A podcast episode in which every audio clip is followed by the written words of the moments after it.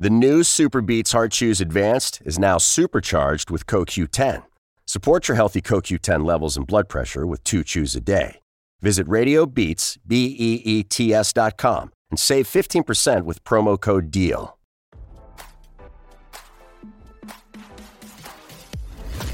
Why scroll your feed when you can get the latest celeb news with your eyes closed? Here's fresh intelligence first to start your day.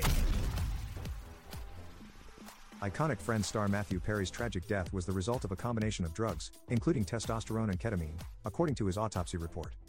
The late 54 year old actor had been receiving regular injections of testosterone in the weeks leading up to his accidental drowning in his hot tub on October 28. The autopsy revealed that the testosterone treatments had made him angry and mean, according to a friend. In addition to the testosterone, Perry had been undergoing frequent ketamine infusions to treat his depression and drug addiction. However, the medical examiner noted that the ketamine in his system could not have come from his final infusion.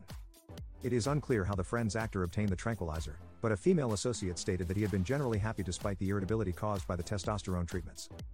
The autopsy report also revealed that Perry had expressed hope for his future and had requested to be weaned off ketamine and buprenorphine, both used to treat drug addiction. He was celebrating 19 months of reported sobriety at the time. The associate described Perry as getting testosterone shots, which she believed were making him angry and mean in the last couple of weeks. The use of testosterone, known for triggering aggression, may have been prescribed to counteract the effects of an estrogen based weight loss drug that Perry was also taking. Officials described Perry as mildly obese and found multiple prescription medications and over the counter drugs strewn throughout his Los Angeles cottage. Investigators also discovered multiple nicotine vaping products and nicotine lollipops in Perry's home. At the same time, a friend claimed that Perry had quit smoking two weeks earlier. His assistant mentioned that the actor was still smoking two packs a day. No illegal drugs or alcohol were found at the scene, and the cause of death was determined to be the acute effects of ketamine. Ketamine has a short half life of 3 to 4 hours, and the amount found in Perry's system was equivalent to the anesthesia given to surgical patients. High levels of the tranquilizer were reportedly detected in his bloodstream, and trace amounts of the powder were found in his stomach, suggesting that he may have taken it in pill form. Perry's death shocked fans and loved ones alike. The beloved actor had been open about his struggles with addiction and had reportedly been clean and sober for 19 months leading up to his death. In his 2022 memoir, Perry shared his experiences and later launched the Matthew Perry Foundation dedicated to helping individuals battling addiction. He also founded the Perry House in 2013 to support sobriety. Now, don't you feel smarter? For more fresh intelligence, visit radaronline.com and hit subscribe.